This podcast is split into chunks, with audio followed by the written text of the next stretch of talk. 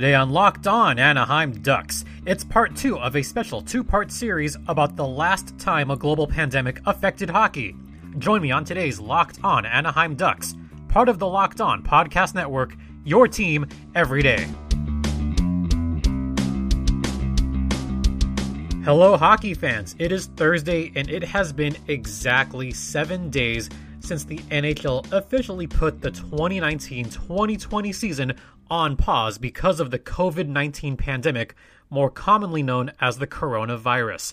I'm Jason JD Hernandez, your tour guide, game show veteran, and hockey historian, ready to present the conclusion of my deep dive into the Spanish flu pandemic from over a century ago and how that led to the tragic conclusion of the 1919 Stanley Cup final. But before we get into all that, you can find this program via Apple Podcast, Google Podcast, Spotify, or Stitcher. And make sure to rate, comment, and most of all, subscribe. As far as social media, this show is at LO underscore ducks on Twitter or follow me on Twitter at StimpyJD and tell all your friends about it. Tell all your Ducks friends, your Kings friends. You know, if they like a little bit of history, if they like some hockey history, definitely recommend today's podcast and yesterday's podcast, where it was part one of this series. So make sure to tell all your friends and just keep listening. Yesterday, we focused more on the historical side of the Spanish flu, the 1918 NHL season, and the lead up to the 1919 season, where one death had already occurred. If you haven't already, I'd strongly advise you to listen to yesterday's podcast, as this is meant to be a historically deep dive into those fateful events a hundred plus years ago. Once again, I collected several old newspaper clippings and articles, mostly from the now defunct Seattle Star, because the climax of this story took place in Seattle. As I stated yesterday, the reason I'm bringing this up now is because we could possibly see history repeating itself and it's always important to look back and see how this all relates. What can we possibly learn from this? The 1919 season was the only time so far where the Stanley Cup was not awarded because of a pandemic. As of current, the NHL still has not decided whether to play out the rest of the season during the summer or not. However, as I'm about to address, it may not be the best idea to rush back into hockey right away. Real life is more important, and we should be cognizant of the fact that severe viruses could come in waves. Now that I've addressed the current situation, here is the conclusion of this two part series. When I left off yesterday, the Great War had just ended in November 1918. The troops were coming home left and right. Unfortunately, Along with the troops was the Spanish influenza, which happened to hitch a ride with the returning American and Canadian soldiers, and this was the first wave of soldiers coming back. More would come later. Even on November 30th, there were over 80,000 troops waiting to sail back to the States, and some of them would wait for a very long time. Then on Wednesday, December 11th, the U.S. Surgeon General Rupert Blue officially declared that the quote, flu won't come back, end quote, not knowing what was to come later. As far as hockey was concerned, the NHL season was shortened for several reasons, including the possibility of the NHA reforming. Spoiler alert, it never happened. There was also some leasing issues with the Jubilee Arena in Montreal. If you recall from yesterday's episode, the reason the Montreal Wanderers folded was because their arena burned to the ground, and the Canadians were forced back into their old home at the Jubilee. The season was also already shortened to 20 games, partially because of the Spanish flu pandemic. Uh, if you recall, there was a player in Ottawa that had passed away already. And both leagues were somewhat diligent in making sure that everything was safe for the players. Oh, there was also that whole Great War ending, peace, all that stuff. That was important too. As the 1918 year drew to a close, this this was quoted in the Journal of the American Medical Association from December 28th, 1918, and this is a long one. Quote, The 1918 year has gone, a year momentous as the termination of the most cruel war in the annals of the human race, a year which marked the end, at least for a time, of man's destruction of man. Unfortunately, a year in which developed a most fatal infectious disease causing the death of hundreds of thousands of human beings. Medical science, for four and one half years, devoted itself to putting men on the firing line and keeping them there. Now it must turn with its whole might to combating the greatest enemy of all, infectious disease. End quote. So even back then, they knew that the fight against this Spanish influenza was not over yet, not by a long shot. Meanwhile, newspapers across the country they pretty much stopped reporting on the pandemic because there were other bigger stories dominating the American landscape, like, I don't know, the war ending, the death of Teddy Roosevelt. That was a pretty big one. And some amendment going into law that would only be repealed 14 years later, anyway. Yeah, that amendment. Something about prohibition, no beer. I mean, what's a hockey game without beer, you say? Well, how about a hockey game with hamburgers and hot dogs? And speaking of hamburgers and hot dogs, yeah, here's the segue. Did you know that the Locked On Podcast Network is helping you all out during this period of social distancing with a special deal on food delivery? For a limited time only, Locked On is giving you the chance to order food right from your phone. All you have to do is download the Postmates app from the Apple App Store or Google Play Store, enter the promo code Locked On NBA, all one word, and receive $100 credit for your first seven days. In this time of self quarantine, this is the perfect opportunity to try Postmates. Once again, enter promo code Locked On NBA to receive 100 bucks of free restaurant delivery credit for your first seven days. Coming up after the first intermission, the 1919 NHL season begins, and well, yeah, it it begins, it ends, it gets interesting. Stay locked in.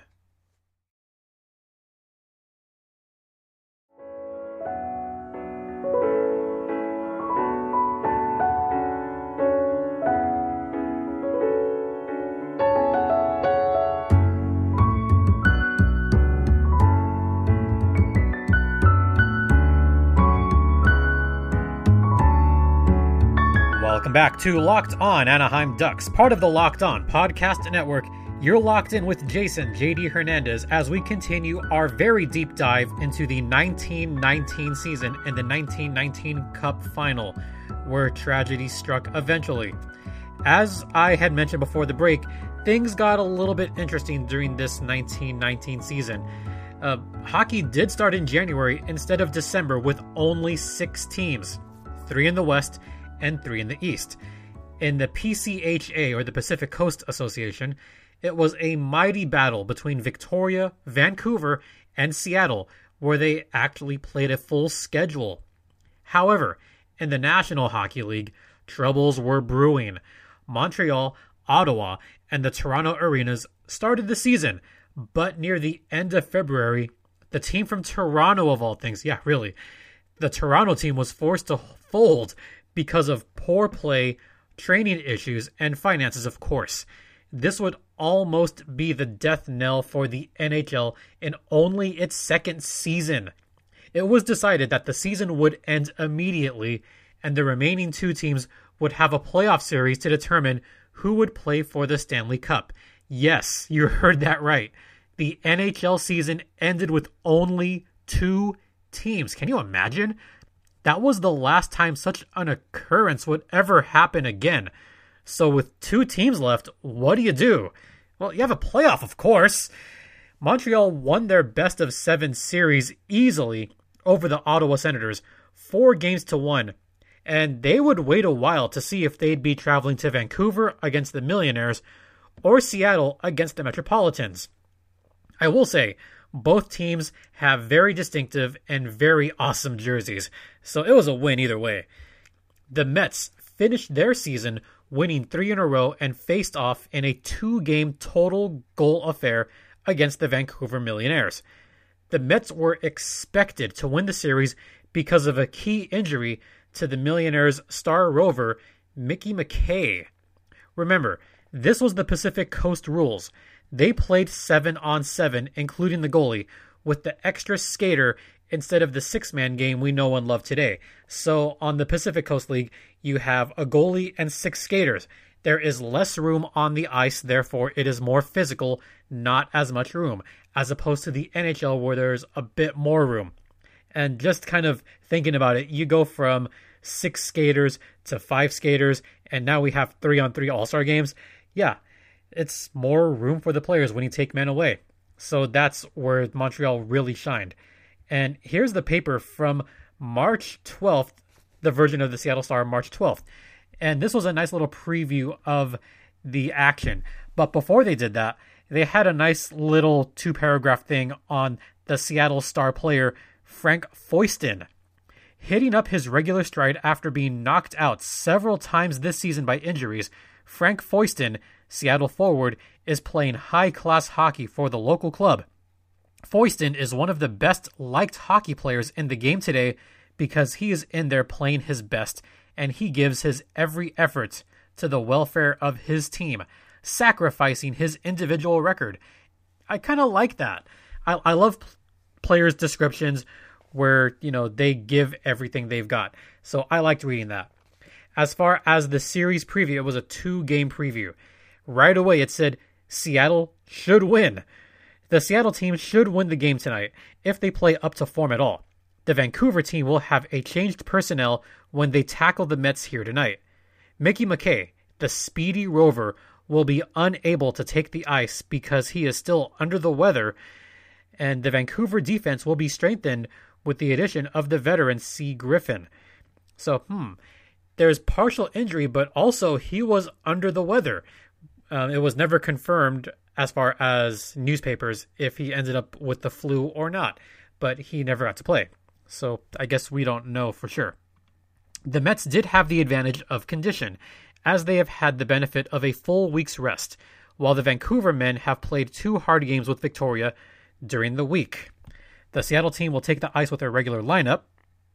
And then uh, this paper clipping goes on to say that Duncan will hold down the rover position in place of the injured MacKay.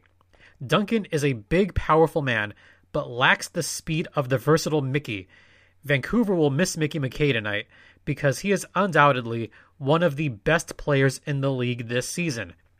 On the defense, Vancouver will present Cook, a steady player and captain of the team, and Si Griffis. Vancouver has the biggest ace in hockey in the person of Hugh Lehman, their great goalie. Lehman had an off night at Victoria Monday, and the Aristocrats rang up eight goals. Lehman has put up some great games in Seattle, and if there are any better goalies in the game, we will have to be shown. So it goes on to have the lineup. And here's what the newspaper said after the game. As far as the first game, it was all Seattle. Yeah, they trounced Vancouver big time. They swamped them. And the newspaper headline the following day said locals are nearly sure of the Coast Puck title. Murray does hero act. And this story is by Leo H. Lassen. So here's the story.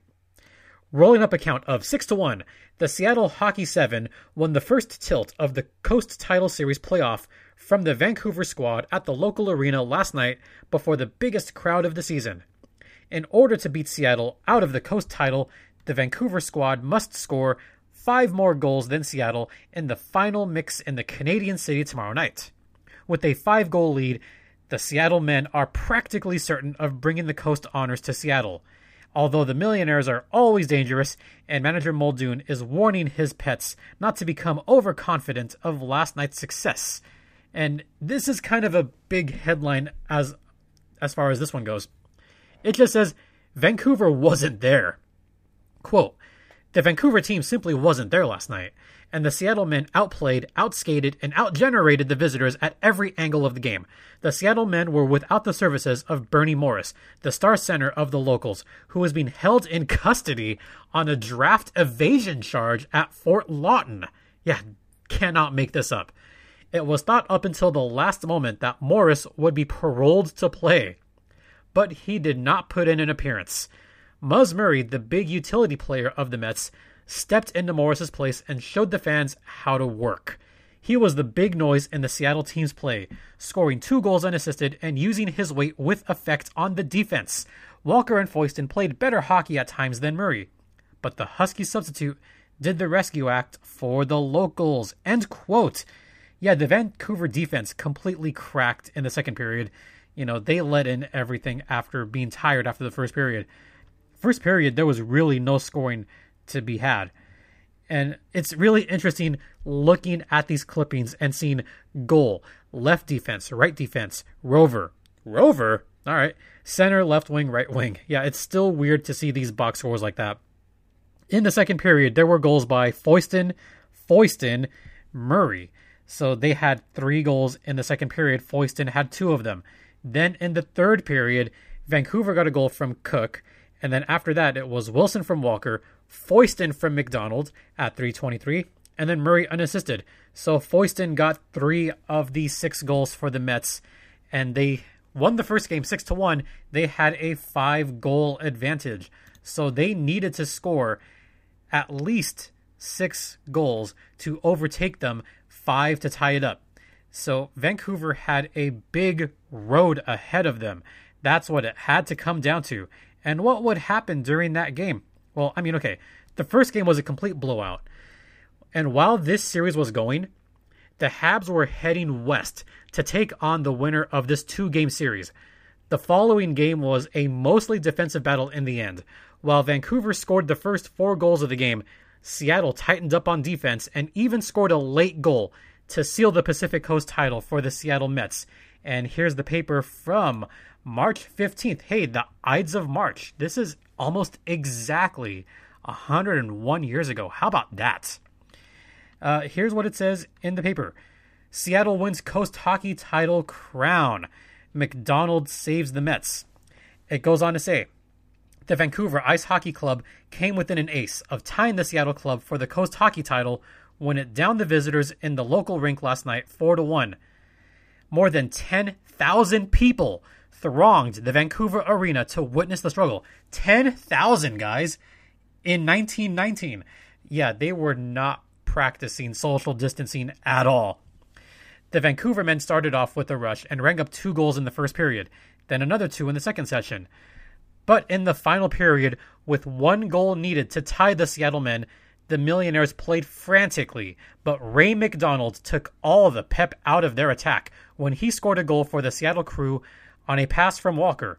With 10 minutes left to go, the Vancouver men needed two goals to even up the series, but the Seattle men played defensive hockey and the home squad didn't have another chance to register. Seattle will meet Les Canadiens in the first battle for the world's title in Seattle Wednesday.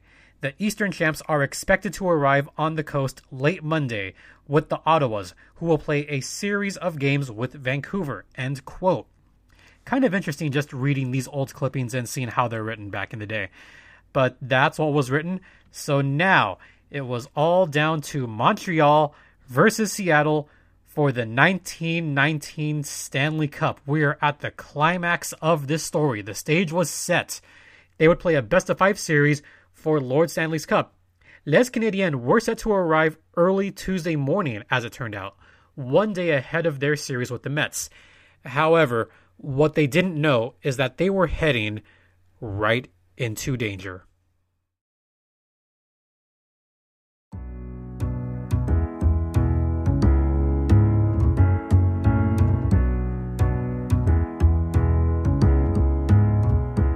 Buckle up, folks. We're in for a big ride here. Uh, first, I want to apologize that this part of the podcast is recording much later than the other two parts. I apologize for that right off the bat. Yeah, now we're at the climax of the story the 1919 Stanley Cup final. This is where everything happened. Right around the time when the Stanley Cup final was set to begin, there was a third wave of the Spanish flu beginning to materialize in New York City and other parts of the East Coast. In fact, on the March 18th version of the Seattle Star, it was pointed out that the vets would be welcomed home over the following four days. combined with both the Ottawa and Montreal teams coming in from the West Coast.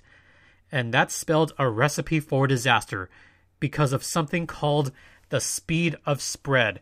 And I want to explain what the speed of spread is. This is from the Metabiota site once again. I referenced that site yesterday. I'm going to reference that site once again today. So, why is speed of spread important? Well, flu can spread quickly.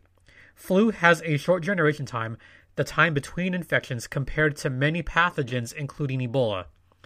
The faster a pandemic spreads, the more widespread it becomes before it is detected and interventions are initiated, which, 1. reduces the window of opportunity for interventions to be implemented, like vaccines, antivirals, 2. reduces effectiveness of interventions when they are applied. Something else to consider. Fast spreading pandemics lead to a higher peak number of infections, hospitalizations, and deaths at a given time which could exceed national and international medical supply and response capacity. This is all sounding very familiar, isn't it? The faster a pandemic spreads, the greater the economic impact. More resources are needed to react to a fast moving pandemic. Also, for countries impacted by previous pandemics at the time of detection, they had considerable travel reduction to their country. So, how this relates to the 1918 speed of spread? Well, back in the 1910s, commercial airlines didn't exist. In fact, car ownership was still a luxury. And the speed of travel was dramatically slower. In fact, it took days for both Montreal and Ottawa's teams to make it out to the West Coast. They came by train. So it took more than a day, as opposed to nowadays where it takes mere hours to get from one part of Canada to the other or Washington State, wherever they're going. So there were transportation limitations. But despite that, there was still considerable human movement 100 years ago. The reason being because by 1918, train networks were becoming well established, and the speed of spread during the 1918 pandemic also became supercharged due to World War I. And the pandemic spread surprisingly quickly, reaching London by June of 1918 and then reaching other parts of the world by August of 1918. So, how did World War I impact the speed of spread? Well, increased international travel, of course, crowded wartime living conditions. This is a big one. Limited medical resources dedicated to war effort reduced the ability to help mitigate the pandemic. And this is a fourth one, and this is from the Metabiota website. Government censorship inhibited the public from knowing the true severity of the pandemic at the time.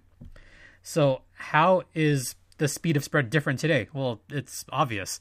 We have cars, we have airlines, people travel around the world just like that.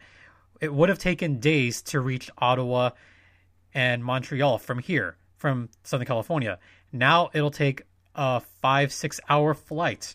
People are going around the world rapidly. And because of that, the speed of spread goes up tremendously between the pandemic of 1918 and the pandemic now. So that's where speed of spread becomes very vital. And we have to understand that, you know, these pandemics, they do travel. They travel no matter what we do. We just saw positive cases in Ottawa um, an Ottawa player tested positive. They played in Southern California, but you never know how fast that can go. And it's even been reported that we could see a severe spike in the number of cases and the number of deaths, not only in our country, but around the world. So, understanding that is very important to how we react to the pandemic going on right now. To better prepare for the next pandemic, you know, there was lots of simulations accounting for today's you know risk of spark, speed of spread, preparedness. It turns out we might not be that prepared. So that's just something that you have to cope with and deal with. And that's why the newspapers, even all the way back then, are saying the same thing right now. You know, cover your mouth when you're coughing. Don't go out if you're sick. That's a big one. Especially don't go out if you're sick or you have the flu. If you are going to work, don't do it if you're sick. Don't go to work if you have the flu. You're putting everyone around you at danger, especially during a time of a pandemic, because as I pointed out before, these things can mutate. There was the first wave, then there was the second wave, and now there's a third wave coming as far as our story goes. And we're going to go back to 1919. The third wave is just starting the epidemic, sorry, the pandemic, the virus has mutated at this point. So now we go back to the newspaper clippings all the way back in March of 1919. In fact, we're going back to March 19th, 1919, because Seattle and the Flying Frenchmen were all set for hockey glory. And these stories, once again, are from the Seattle Star. So I'm going to quote Leo Lassen. Quote, fighting for the Hockey Championship of the World, the Seattle Metropolitans, champions of Western hockey, will make a case against Les Canadiens or the Flying Frenchmen of Montreal. The Easterners are a much stronger crew than when they visited the coast the first time. They've added Joe Hall, a defenseman, a lone crack spare, and Cleghorn, one of the best stick handlers in the game. So already, the newspapers were saying that this was going to be a very battle, a very good battle for the supreme trophy of the game. They were already predicting that this would go at least four games. It could go five games. Games one, three, and five would be under the Western rules. Two and four would be under the NHL rules. So that's what was going on. That was the, I guess, setup for game one.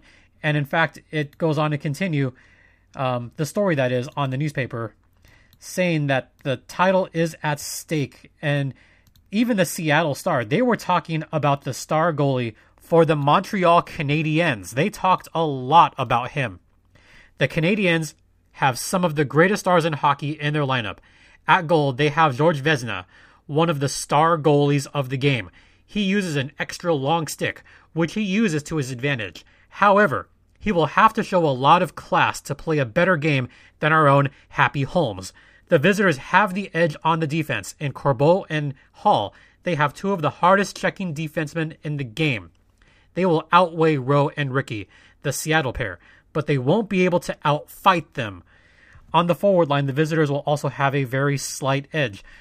So even back then, there was this feeling that this was going to go five games, and Montreal had a pretty decent chance against Seattle, and this is the local paper saying that. So now we go on to game one of the Stanley Cup final, and boy, it was not close. Under the Western rules, under the 7 on 7 game, Seattle Mets trounced the Flying Frenchmen 7 0 in the first title game, and this is from the March 20th issue. And here's the story by Leo Lassen.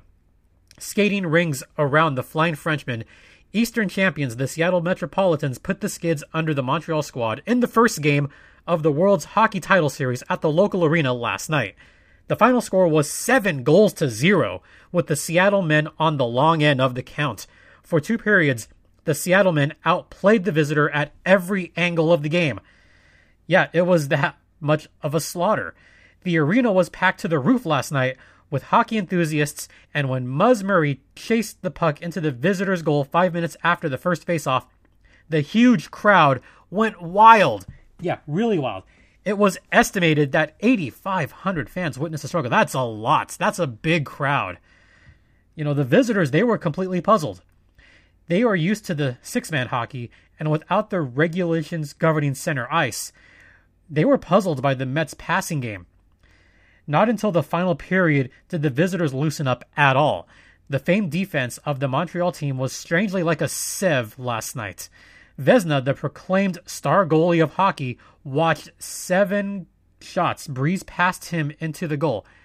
A sieve or a sev. Yeah, that's right. Seven goals. That is a lot. Uh, the Seattle defense was impassable for the first two periods. Yeah, no kidding. It was a complete shutout. Lalonde, they tried to do well for the Canadians, but they just could not do anything.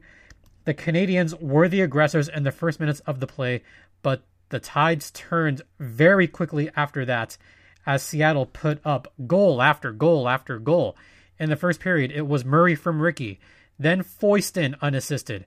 Then in the second period, Murray from Wilson, then Foyston from McDonald, then Walker went in unassisted. And then it went on. Foyston unassisted, McDonald unassisted. Foyston had a hat trick on that game. Frank Foyston had himself a terrific first game en route to a 7 0 victory over Les Habs. So that's how the first game went.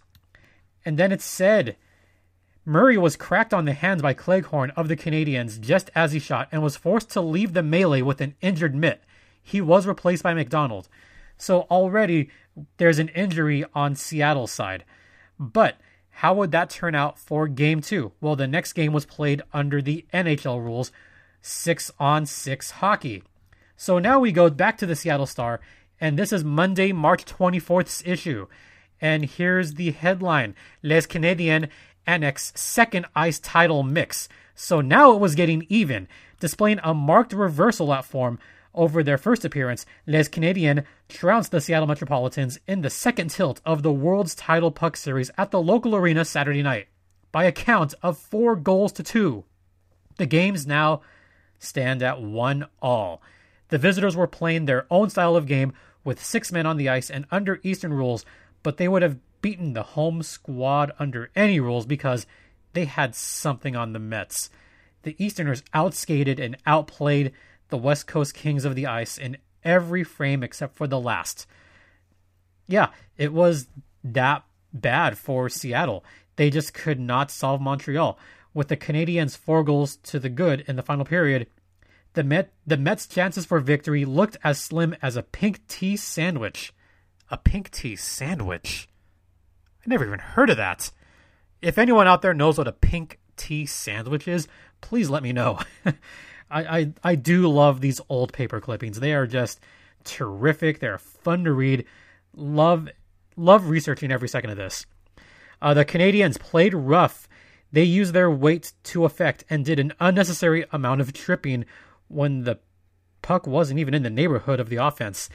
And the paper goes on to talk about the Eastern rules, how in the old NHL, if you were penalized, it would not be a power play yes, the offending player would go into the box, but he was able to be replaced right after. So there's really not much of a penalty, I guess. You know, if you get penalized, then someone else comes in. In fact, in the third period, uh, Les Canadiens, Cleghorn served a three minute penalty and replaced by Couture. So, yeah, is there really a reason to penalize if you're not going to have them leave the game at all? Yeah, that's what I thought too. So going into game three, yeah, the betting was pretty even, to be honest. The betting on the series among those who back up their predictions is at even strength. So even after game two, no one really knew which side was going to go on. But there was an interesting addendum to that. There isn't a chance in the world that Bernie Morris, star goal getter of the Mets, who was held at Camp Lewis on a draft evasion charge, will get a chance to play in the series. Morris's writ of habeas corpus petition was denied by U.S. Judge Cushman in Tacoma Saturday, and Morris will face a draft evasion charge at a court martial on Tuesday at Camp Lewis. Oh boy. So that's the last we heard of Bernie Morris being arrested on draft dodging. They took that very seriously back then. So that would go into game three. Game three, yeah, this was another slaughter. Uh, they trounced the Canadians in the third mix, and this is from the March 25th issue, and it was not close. Hanging up four goals in the first period, the Seattle Mets enter the third ice mix in the World's Puck Classic with Les Canadiens. They pretty much trounced them. The final score was seven goals to two, with the Seattle men on the long end of the count once again. So they led the series two games to one. They needed one more game to get the Stanley Cup the emblem of the hockey title of the world. I still think it's that. If the Canadians can win on Wednesday night, the series will again be tied up in a knot, and another game Friday will be necessary. Uh, the Montreal defense was very weak last night. It was weakened by the loss of Corbeau, the big guard, who was hurt in the early minutes of the fracas. He left the game with a badly sprained shoulder and may not be able to play the rest of the series. So already Montreal is in a bit of a disadvantage. And it was the Foyston show all the way. Frank Foyston once again put on a clinic of scoring. And here's how the scoring went according to the old timey box score here. It was in the first period Foyston unassisted, Foyston unassisted, then Wilson from Foyston, then Foyston from Wilson. He had a hat trick in the first period. Second period, no scoring. Third period, Cleghorn got a goal for Les Habs. Then Berlinquette. Then it was Foyston unassisted. Murray from Wilson, Rickey unassisted.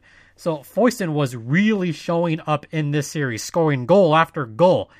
And that was, once again, a 7 2 victory going into game four. But there was another story after this.